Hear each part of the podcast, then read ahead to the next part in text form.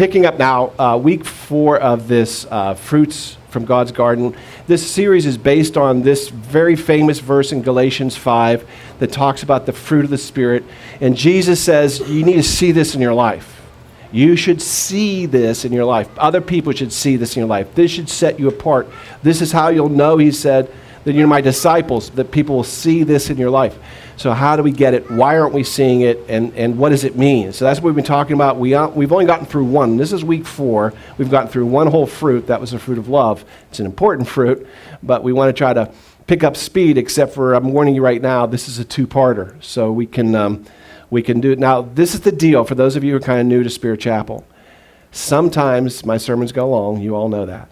Sometimes I know they're going long in advance, and so I split them into two parts. But the deal is you have to come back and hear the second part. So don't make me preach a 45, 50 minute sermon. I'm going to split this up in two parts for you.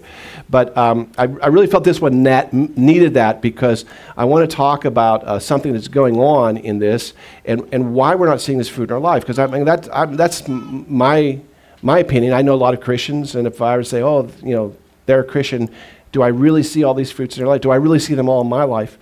And the answer is no. For as long as I've known the Lord, I should have a lot more fruit being born in my life. I'll be honest with you. And I don't. What happened? Where is it? What's going on? And so that's kind of part of what we're looking at too. What's stealing it from us? As we talked about with love as well. So I'm going to talk about what's going on here. And uh, of course, we all know there is an enemy out there. Uh, his name literally means enemy, uh, Satan. And he, he's, he's described a lot of different ways, but two of the main things we're told about him Jesus tells us he's a liar he's talking to uh, the Pharisees here. He says, Your father's the devil. You want to do the desires of your father. He was a murderer from the beginning and does not stand in the truth because there is no truth in him. He's the opposite of truth. Whenever he speaks, it's a lie. He speaks from his own nature, for he is a liar and he is a father of lies. You can't be any more clear Satan is first and foremost a liar. You know, Jesus is telling us that, and Jesus has known him a very, very long time. So Jesus would know all about him. And there's a couple verses in the Bible. I'm going to pull one out of Second Corinthians here, but there's another verse in, in Revelation that uses the same term for him. He says, The serpent deceived Eve, that's Satan, by his cunning, and your minds may be corrupted from the complete and pure devotion to Christ. And I think that's what's going on. That just as Eve got deceived, we're being deceived, and that's why we're not seeing the fruit in our lives.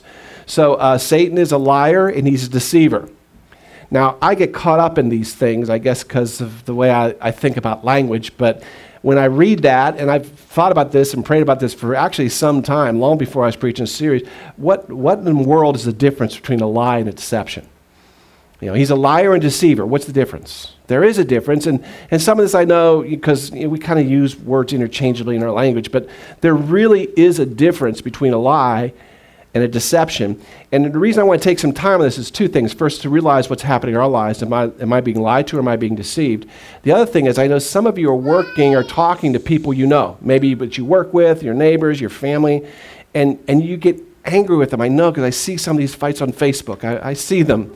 Uh, and, and, and I can see it going back and forth, and like I can tell, they're like, why won't you just understand the truth? Well, there's a difference between a person's simply been lied to and been deceived. And if you're dealing with someone who's been deceived, you have to deal with them differently than someone who's simply been lied to. Uh, so I want to kind of talk about this. Now, there's a lot of different ways a lie can be done. But usually when the devil does it, it's a partial truth and he mixes it with your fear.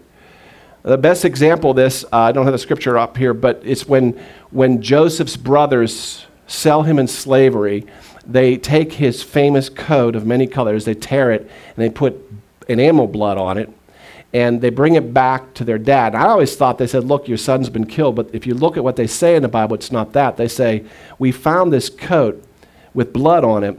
Is it your son's? Right, so there's a, there's a truth there. They found the coat, it's truth, there's blood on because they put it there. But they don't tell their dad anything. They simply say, Is it your son's? And he looks at it and he says, Surely he's been ripped apart by wild animals, is dead. So this is actually a fear that was in his heart when he sent him off to find his brothers, which is why I always kind of kept him close, you know, because he was his favorite son. And his fear is realized with this partial truth and that becomes the lie that he believes for many, many years. Okay? So that's a lie. Usually, a lie is when the devil does it, usually it's a little bit of truth, just a little bit, to give it that juice, and then he mixes it with your fear. And this is when you'll know the devil's at work because he'll, he'll mix this little tiny partial truth with a huge fear. That's, um, that's a lie. Now, a lie can be easily broken if the person's open to it, just simply by having the truth revealed. So, I'm going to tell you a little story from my life uh, when I had an owie. Uh, I got hurt. So I've told this story before. I don't have time today to go into all the details. And Victoria says, Amen. Um, she hates when I go into the details. So I'll just give you kind of the real summary of it. Uh, when I was about 15 years old, I got hurt. I got hurt physically, and then because of my family's reaction to it, I got hurt emotionally too. Because I was hurt, and no one in my family, I was actually hurt by a family member physically. And no one in my family seemed to care because they seemed to think I deserved it. And so I lay there hurting for several hours until finally somebody decided to check on me and they realized it was bad enough to take me to the hospital. So during this moment, you know, these three hours, I wasn't sitting there praising the Lord and, you know, and thinking positive thoughts. I was thinking what you probably would expect a 15 year old boy in angst to be thinking as he's lying there and there's absolutely nobody that cares. So um, what happens at this point is the devil starts coming into the situation and he starts giving you lies. And the lies are kind of like um, have you ever seen a person climb up this steep like rock face? And you look at them at the bottom you think they're never going to be able to make it up there but they'll find a toe hold you know, and they'll push up and then they find a little place to put their fingers you know? And these guys they're nuts you know? They'll go up there with no net no, no line or anything. You see them up there they'll powder their hands and they're going they're climbing and they're looking for first the toe hold then the finger hold then the toe hold and you watch them go up there, and it's almost impossible to believe how high they can get, you know, when it's just seemed impossible. This is how the devil is with his lies. He gets a little toehold, and you give him that, and he'll push from there, and he'll, he'll get another handhold. And he just keeps working in your life to draw you deeper and deeper into the lie. Usually, Satan doesn't stop with one lie, he'll add many, many to it. And that's what happened in my case. So the, the first lie uh, was simply very, very easy to get. Well, nobody cares about you at all. You know, that starts on the, the, the, the observation, nobody's come to check on you, right? Then the lie starts, well, nobody cares about you. Obviously, they're not here. And, you know, I'm like, yeah, that makes sense to me. So that lie's bought, that toe holds there. He pushes up from there. I don't think they've ever cared for you, do you? I don't think they care for you at all. I don't think one person in your family has ever really cared for you because this isn't how somebody cares operates. And okay, that makes sense. And that, that hand's in there now. And then the next one goes up. Well, I don't think that they love you then, do you? This isn't the way someone who loves you would treat you. Clearly, they must not love you at all. And you see, this isn't happening, by the way, in minutes. This takes time. But over time, I'm getting, yeah, that kind of makes sense. Well, well, if they don't love you, you say, now he's got his nice hand, he's moving the foot up for the next move. And the next move is this um, maybe no one loves you. Have you ever thought of that? And see, that might you think, well, that's impossible. Who would believe that? But when you're a 15 year old boy, that's not so hard to believe. Because I don't know how things are today with 15 year olds running around. But my day, my friends didn't tell each other we loved us. You know, I love you, man. No, that never happened when we are 15 years old. That would never have happened. They like you, they like hanging around you, but no one was running around. I love you, bro. No, no, never happened. So I didn't really have anybody tell me they loved me. Now I just have written off my whole family well, who does love me? I, I got no one, you know. So that lie becomes one I can believe too. And see, now he's moving up to a very important point. And again, this takes place over a lot of time. You know, it's just an instant. But slowly over time, um, the next move is, well, maybe you're just not lovable. Seems like other people are getting loved in your family and around you, but you're not. Maybe you're just not lovable. Maybe it's you. Maybe there's something about you that people just aren't going to love. And that's a scary place to be. But I'm not the only 15 year old who's ever had that thought, I can tell you. And so at that point, I'm really kind of on an edge because his next play for this is maybe God doesn't love you. That's coming, but he never makes it to there because it's at this point that God steps in and pushes him off the ledge. And, and how he did it was because this is all a lie, right? Everything's built up in a lie. And all God has to do at this point is reveal the truth and then it'll be, and then the whole lie will crumble. Now you would think, because I'm a preacher and I'm preaching you, that I'm going to say God came in with, with angel harps playing and told me He loved me and, and it changed everything. But that's not what happened, right? I was already a Christian. I already believed God loved me, you know, devil's moved me into a position where he could push that out, but I still did believe God loved me. That wasn't going to help me. Having somebody say, Well, God loves you, wouldn't have helped me. I knew God loved me, but I wasn't experiencing love anywhere else. Um, so, what God did, and I'm going to say something now that some of you are going to go, Yeah, that makes sense. And some of you are going to say, That's the dumbest thing I've ever heard. And I know that going into this, all I can say, This is my life, and this is how I remember it, okay? So, just for whatever that's worth. Because what God did next was He gave me a dog. And I, you know, we had a family dog stuff. I'd always wanted my own dog, and I finally got it right at this time. And I don't think that was coincidence. Because the thing about a dog is they love you unconditionally. And I know people say, well, you feed them, but I've seen dogs mistreated that still love their masters. It's this weird thing about dogs. They have a way of getting in your heart because they'll love you unconditionally. And this particular dog was a Siberian Husky, and um, that meant I needed to exercise it because that thing had to run constantly. And so we used to go for walks, daily walks, like five miles a day in Round Hill Park. And for some reason, back then, we never saw any other dogs. I don't know why. Population was greater then, but I never saw any animals back there except for us. We would go every day, rain, snow, didn't matter. Uh, and we got this bond going because I'd walk and think and talk and, you know, trying to work through my life. And this dog was always there. And even when I'd come home, because I worked uh, at Howard Johnson's restaurant when I was through high school, and I worked midnight shift. And I'd come home sometimes 6 o'clock in the morning on winter day. And it didn't matter. Whenever I came home, that dog would get up, come over, see me outside, meet me outside in the cold. Didn't matter. To welcome me home. There was something about this, right? And I started to feel loved. It might, it might seem weird, but I started to feel love. Now, I'm not suggesting that animal, lo- animal love of a dog should replace love of a human, but before I could really move back across the lies, I had to realize that I was lovable, even if it's just a dog.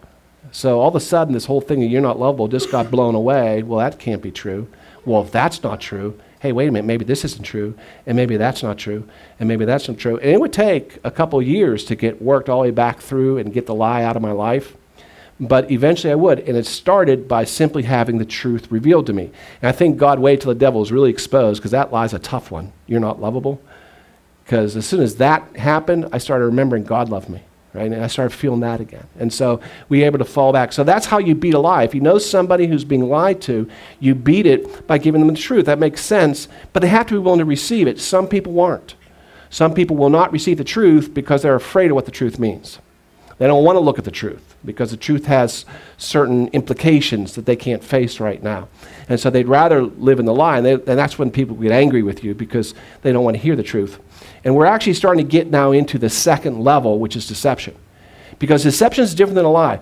Deception is when the truth gets replaced by an impostor. See, that's, that's what that devil really wants to do. Because he knows a lie is weak. Honestly, a lie is weak. If you know the truth, then, then a lie will quickly be revealed.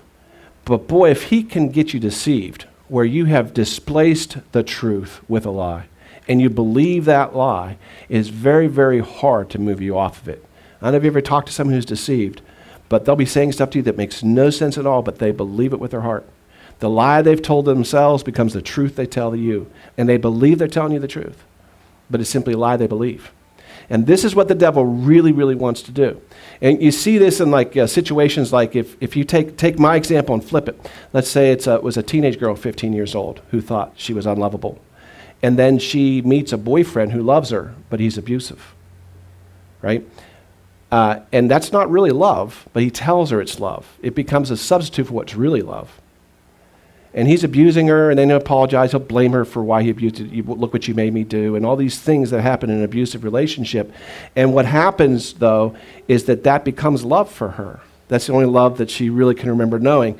And if you try to take that away from her, she resists because she doesn't want to go back to being un- unloved. And so what's happened is the deception has become her reality, and she'd rather have that than the truth. She's afraid of the truth. The truth is, this isn't love. But there's another truth that she has to go back to that's that there is a real love. And, and it, we have to get rid of the deception first. I mention all that because this next fruit of the Spirit is joy. And the devil has done a really, really good job of deceiving us about what joy is.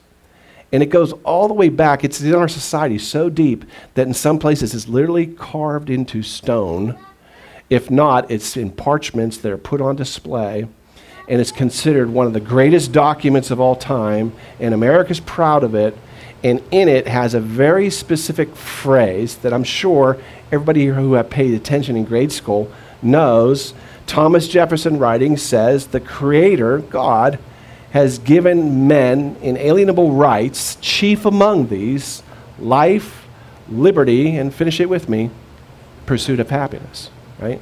Pursuit of happiness. Now, I know when Jefferson was writing that, God was sitting in heaven saying, I certainly did not, because that's a lie.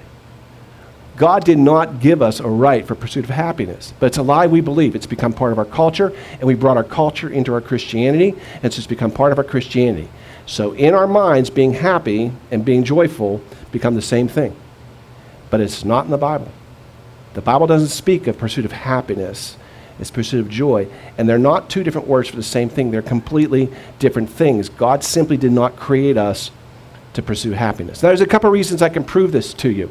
Uh, for one thing, you need to know that your happiness is absolutely not an indication of your righteousness. Hey, evil people can be happy. You ever seen this video clip and anything? This is a clip of Hitler doing a jig. You know why he's doing a jig? Paris has just fallen. And, and so he gets announced that Paris has fallen. So tens of thousands of men, women, and children have been killed and priceless artifacts have been destroyed by the tanks of, of Germany blowing through the Maginot Line and, and destroying Paris, and he's dancing a jig. Now, Hitler was an evil person, but he was happy. He's genuinely happy. There's a couple times he breaks into a dance. Hitler does. I don't know if you knew that. There's a couple videos of him dancing. He's a happy guy. He's evil, but he's happy, which is why happiness certainly cannot be a fruit of the Spirit if an evil person can have it and show it, right? Happiness is no indication at all of your righteousness. Happiness is always based on your circumstances. You can be evil and be happy. If the circumstances hit your life right, it makes you happy. So I, all I need is happiness. Now we see, like in Genesis, uh, back when um, I don't know if you guys remember the story, but Leah is one of two wives, Leah and Rachel. And uh, so they, they, they're always at it trying to figure out who's the better wife. Well, Leah has a lot more children than Rachel. And so when Leah can no longer bear children, she gives her handmaiden to, to her husband. And he, she has a child, and look what she says Happy am I. Happy am I. Why? Women will call me happy.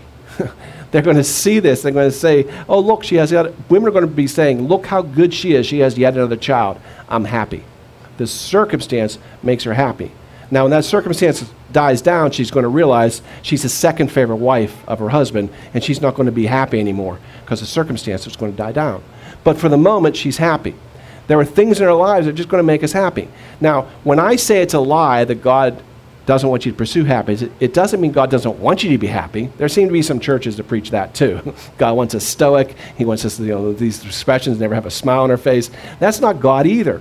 You will be happy in life. Sure, when the circumstances line up right, you'll be happy. God doesn't want to take that away from you. As long as it's a healthy reason why you're happy, that's fine. Uh, there's nothing wrong with that. But we have to understand that it's always based on circumstance. And this is the problem. This problem is that it's based on circumstances, and circumstance changes. And no matter how good you are at manipulating circumstance, no matter how rich you are, no matter how powerful you are, you cannot maintain happiness. Hitler had the entire Third Reich at his disposal. Believe me, he did not die a happy man. He didn't really live a happy man. He had these moments of happiness. But we see this in, in, in our lives too, and we see people trying to, trying to pursue happiness. And we think it's our right, and we even think it's our duty. Uh, you'll see this in the dysfunctional family, and we do counseling. So, dysfunctional family is when you have usually some kind of an addiction. It doesn't have to be an addiction, it could be alcohol, it could be drugs, uh, it could be anger issues, it could be abuse, a lot of things. But what's happened in dysfunctional family is the normal family cycle has been broken. And the reason it's called dysfunctional is it really can't even function as a family. So what happens is at least one person, and usually just one, becomes something known as the enabler. And the enabler basically steps in and does everything that everybody else is dropping so the family can continue to function, right? That's the enabler's role.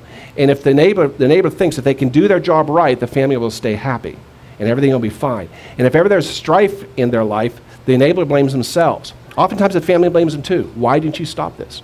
And they, oh, right, I need to fix this. I need to control the circumstances to keep my family from falling. It's a horrible thing to do because it's usually a kid.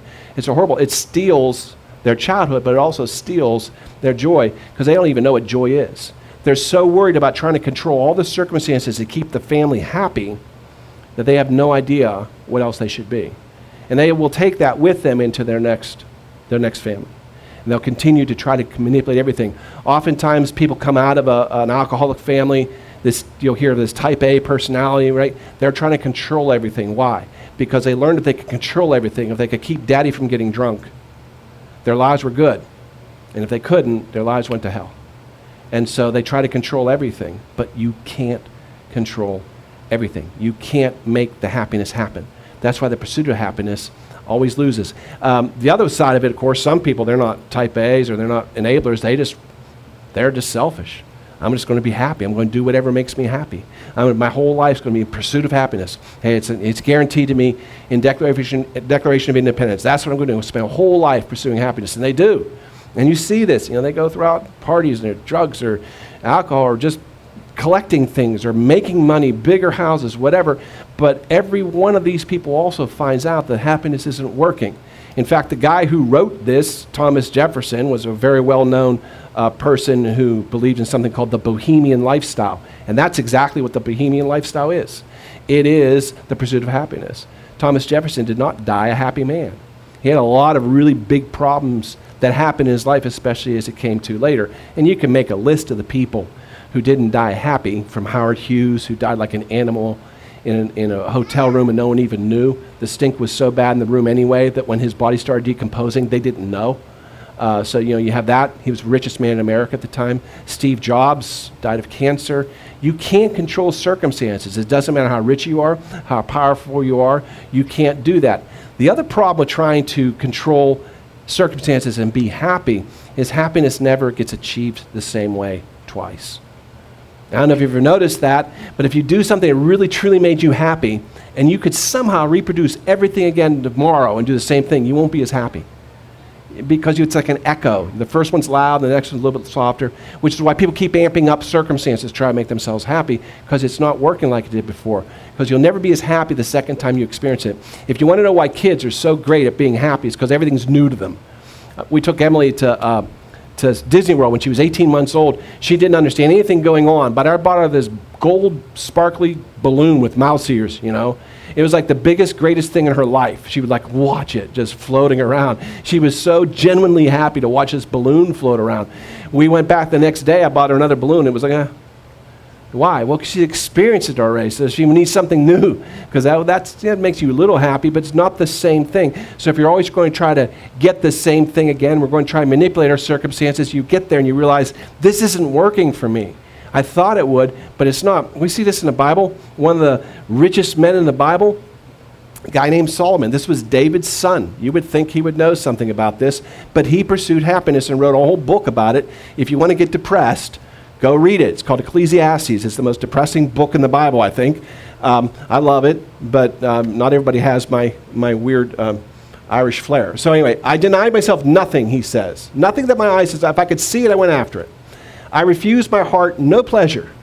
My heart wanted it, I went after it. A lot of people live this way, or they want to, but Solomon could because he was rich. He was really, really rich.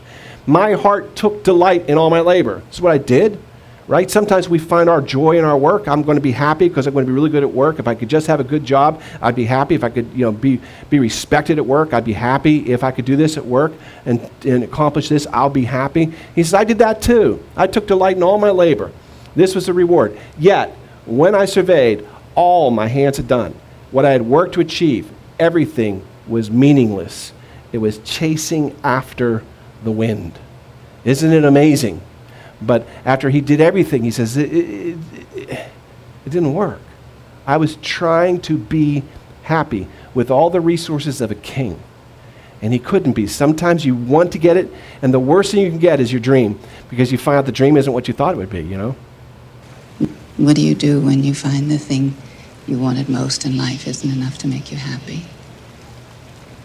What happens then? I'm always chasing this dream, and now I caught it. That's not making me happy either. And this is the challenge with it. Solomon had wisdom and Solomon had riches, but you know what? He never understood the pure joy of a shepherd boy dancing before his Lord.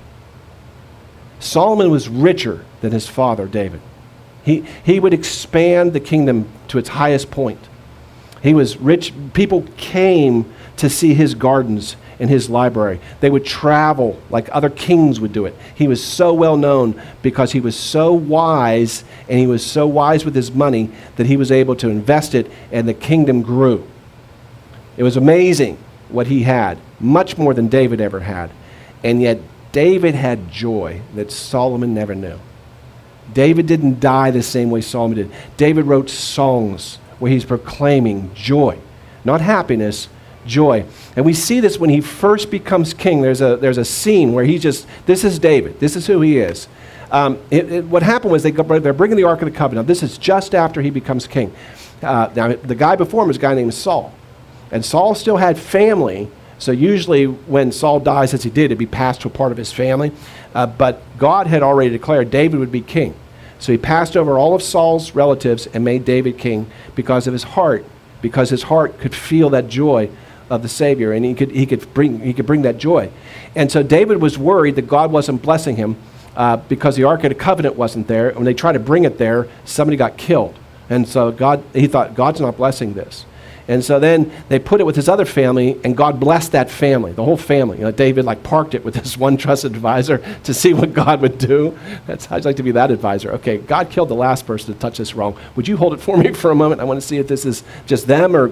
And so God blessed them, which David took as as as a sign that God was meaning to bless him. So he embraced it. He said, "Well, bring it here. Then I'll put it in my house. I'll put it in the palace." So he went and he got the Ark of the Covenant and he led the procession to bring this big Ark of the Covenant in because this is basically God saying, "Yes, my my Ark of the Covenant, which is my law, is going with you." In other words, I have declared you are king. So he's very happy about this. So David went and brought up the Ark to the city of David with rejoicing, which that the, the root of that word is joy. David danced before the Lord with all his might. That's joy. You know, you're just dancing before God. But watch, he was wearing only a linen ephod. Now, that is like a loincloth almost. So here's the king, and this is all he's wearing. And I'm not sure why. I'm really not sure why. I have a hunch that he was helping the guys with the ark, you know, and at some point took off his coat to help and then like just started dancing before the Lord, didn't bother putting it back on. But I don't know. Maybe he deliberately did this. I'm not sure. But he's dancing before the Lord. And David and all the house of Israel brought the ark with shouting and the sound of the trumpet. And the, and the actual translation says shouts of joy. So they're just excited. The, the, the, the, the, the law is coming. God's blessing is coming into this house, and he's just dancing and dancing and dancing. Here's what joy is, by the way it's when our spirit senses God's purpose. The Spirit of God brushes against your spirit. That's joy. But it's more than just, I know that there is a God. You sense that God wants something, and you get, an, you get a glimpse of God's purpose. Because God is good, but God is always doing good things. And we don't always understand that, but joy comes when we realize that. And like sometimes He's actually calling you to that, and sometimes you just get a glimpse of God at work. And when you see God at work, this joy just wells up in your soul. It's soul driven, not emotions driven. Happiness is emotions, joy comes from the soul. So when our, our soul brushes against the soul of God and we get to sense, just a sense, like a vision, just a sense of purpose, we'll feel joy. You've probably felt real joy in your life. Parents, if you've held a baby in your arm and you felt that, it wasn't just happiness, it was deeper than happiness, and you held that baby, there was joy there. Do you know why? Because God commands you to be fruitful and multiply. And God's purpose was to bring that life into this world and He entrusted you with that life. And for that brief moment, your soul brushed against the soul of God, and you realize, I'm part of God's purpose here because it was God's purpose for this child to be born. And, and you sense that, and there's a joy that springs up inside of you. There's nothing wrong with that. Now, from joy often springs happiness, but that's the byproduct of joy. It's not the purpose of joy.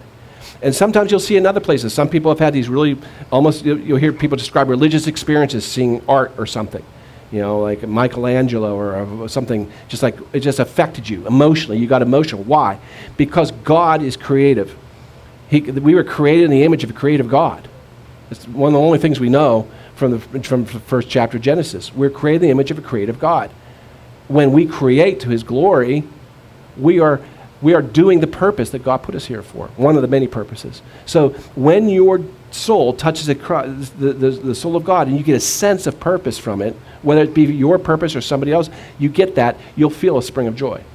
Now, there's other ways you get joy, but that's one of the sure ways of getting joy. David felt that because for the first time, after years of running for his life, he sensed everything I believe about God and his purpose is real, and God wants me to be king. And I know he wants me to be king because this Ark of Covenant is following me into my house right now. And God told me to do it. And so he's dancing before the Lord. He's just so overcome with joy, he can't do anything but dance.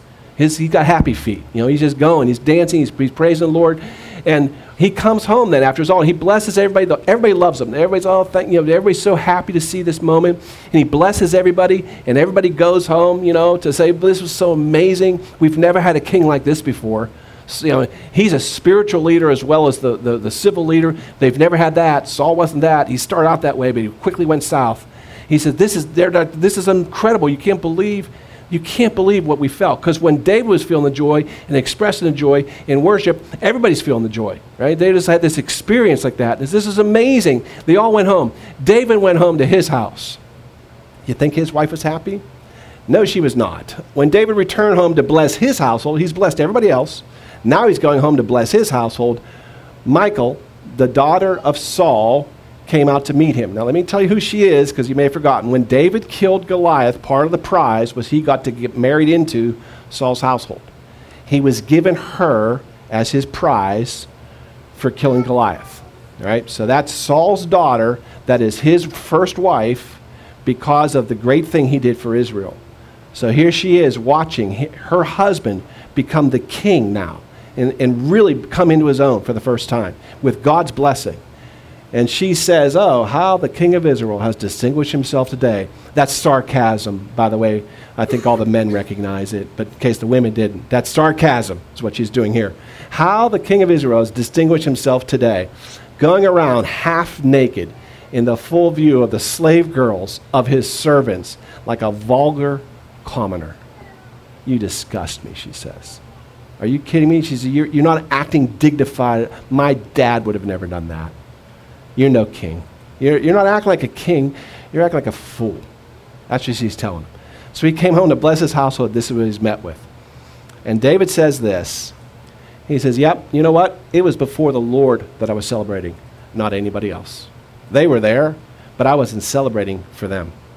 I was celebrating the Lord.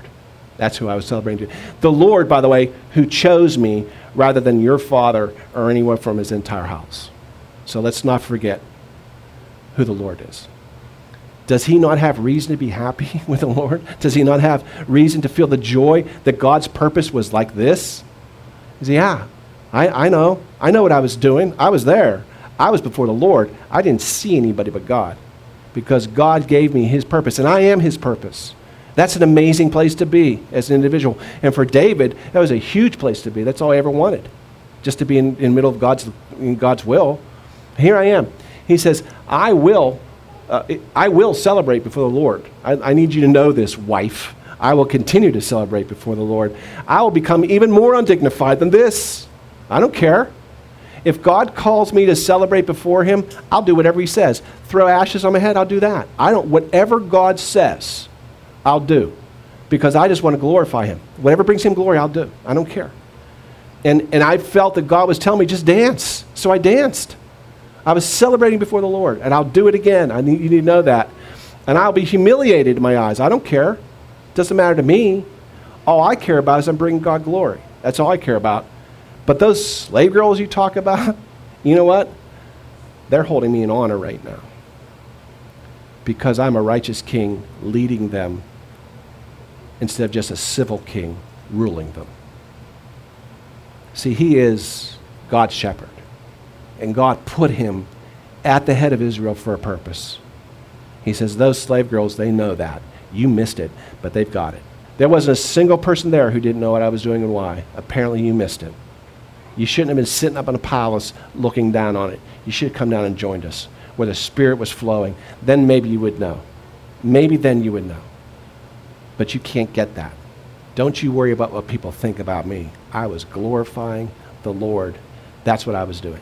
See, here's the thing we're not supposed to pursue happiness because that's a losing bet. The devil wants you to pursue happiness because as long as he gets you chasing the wind, you'll never see the fruit of joy in your life. We're always trying to create our own happiness by going after things. Man, once he got you doing that, he could drive you to anything. It's amazing the things that I look back in my life regretfully that I did in the pursuit of happiness. Some of, my, some of the most horrible things that, are in my memory are me pursuing happiness. I Almost wrecked my life. But never, never have I ever felt one moment's regret when I felt the joy of the Lord. They're different. We are to cultivate joy. And we're going to talk about this a little bit more uh, next week when we get into what joy is. But um, Jesus says this Look, the kingdom of heaven is like a treasure hidden in a field. And when a man finds it, he covers it up. He doesn't want anybody else to find it. And then in his joy, he goes and sells everything else he has, and he goes buy that land. He says he finds a treasure so great, he knows it's greater than anything he has. It's joyful. I can't believe I found this treasure. And he gives up everything else in order to get it. He says that's what it's like. This is the joy you should have. Where I don't care about this stuff. I don't care about it because I've got the treasure. I see I've got real treasure here, not this stuff here. And um, this is something that Paul says in Romans May the God of hope fill you with all joy and peace as you trust him, so that you overflow with hope by the power of the Holy Spirit. He says, Here, here's, here, here's, you know, you're feeling hopeless in life. Here's the secret to it He'll fill you with joy. And when you understand God's purpose for your life, you'll have hope. Because what you need to do in your life, you can't do. You may have discovered that. Tried, not working. He said, Well, that's okay. Experience God's joy, and you'll have hope overflowing. Because God can accomplish everything He says He's going to do. So it does, it, the burden comes off you. Now you're just part of God's purpose. And that's, that's what you can be. Living for happiness instead of joy is like building a fire with paper instead of wood. It's not going to last. And we know it can't last. When you were a kid, maybe you did that. Have you ever been like, I don't know, campfire or something? Because I was, and we had campfire going, and you keep throwing paper in it, and you wonder why nothing's catching. You know, but you get that wood going, and you keep building that fire, that fire lasts forever. But you, you can throw a paper in, it's not even going to get you warm. The stuff burns up so fast, you can't cook with it, you can't do it. This is what the difference is between happiness and joy. There's nothing wrong with happiness. My wife gets happy at every meal. Every meal's a happy meal for her, you know. She can come in, sit down to a meal, miserable, unhappy, crying, needing a meal. And, and, and, and she sees it and she gets it and she just gets happy. Like, I've never seen anybody. I, I live vicariously through her. I can't experience that through food, but she can. And it's great, but it won't last because that meal's going to end eventually and she has to go back to her life. So you can't just go running from meal to meal to meal hoping to make it happy. You've, you've got to have something beyond that. You need something beyond that. Now, um, in Nehemiah, if you guys remember, we spent forever in Nehemiah. He says something very interesting, and we're going to come back to this verse next week because this is really important. Because I said that part of what we experience joy is when our soul brushes that's almost accidental, it sounds like. Uh, but he actually commands us to joy, and we can actually seek out and get joy because that's achievable for us. In fact, we're supposed to have it. That's why it's supposed to be a fruit in our life. Nehemiah says this, and we'll come back to this verse. He said, Go and enjoy choice food and sweet drinks. Hallelujah. Send some of those who have nothing, send some to those who have nothing prepared. I'll, I'll come back to this verse. This day is a holy day to our Lord. Do not grieve. Don't be, don't be sorrowful. Don't cry for the joy of the Lord is your strength. See, joy is more than just feeling good, it actually gives you strength. This is why joy is so important. And when we trade joy for happiness, we get something that burns up like paper. But when we get on to joy, we'll understand that it brings strength to our lives to accomplish much more. And yeah, again, as a byproduct, you do become happy. But that has, that has nothing to do with joy. Joy is just, it's the, through joy we find this strength. So happiness is a natural reaction to good things happening. There's nothing wrong with it. Good things happen to you, be happy. Go ahead, it's all right. But trying to reproduce it through circumstance is wasting your time. Believe me when I say better people than you, more creative people than you, richer people than you, and more powerful people than you have tried it and failed. No one can succeed that way. That's why pursuit of happiness is a lie. Joy is a spiritual reaction to God's goodness. See, the difference, though, with that is that God is always good, which means joy is always available, even when your circumstance is bad. And I don't know about you, but I look at my circumstances, and I'm glad to know that I can have joy even in bad circumstances because happiness only comes with good circumstances. We need to seek out joy. Would you all please pray with me?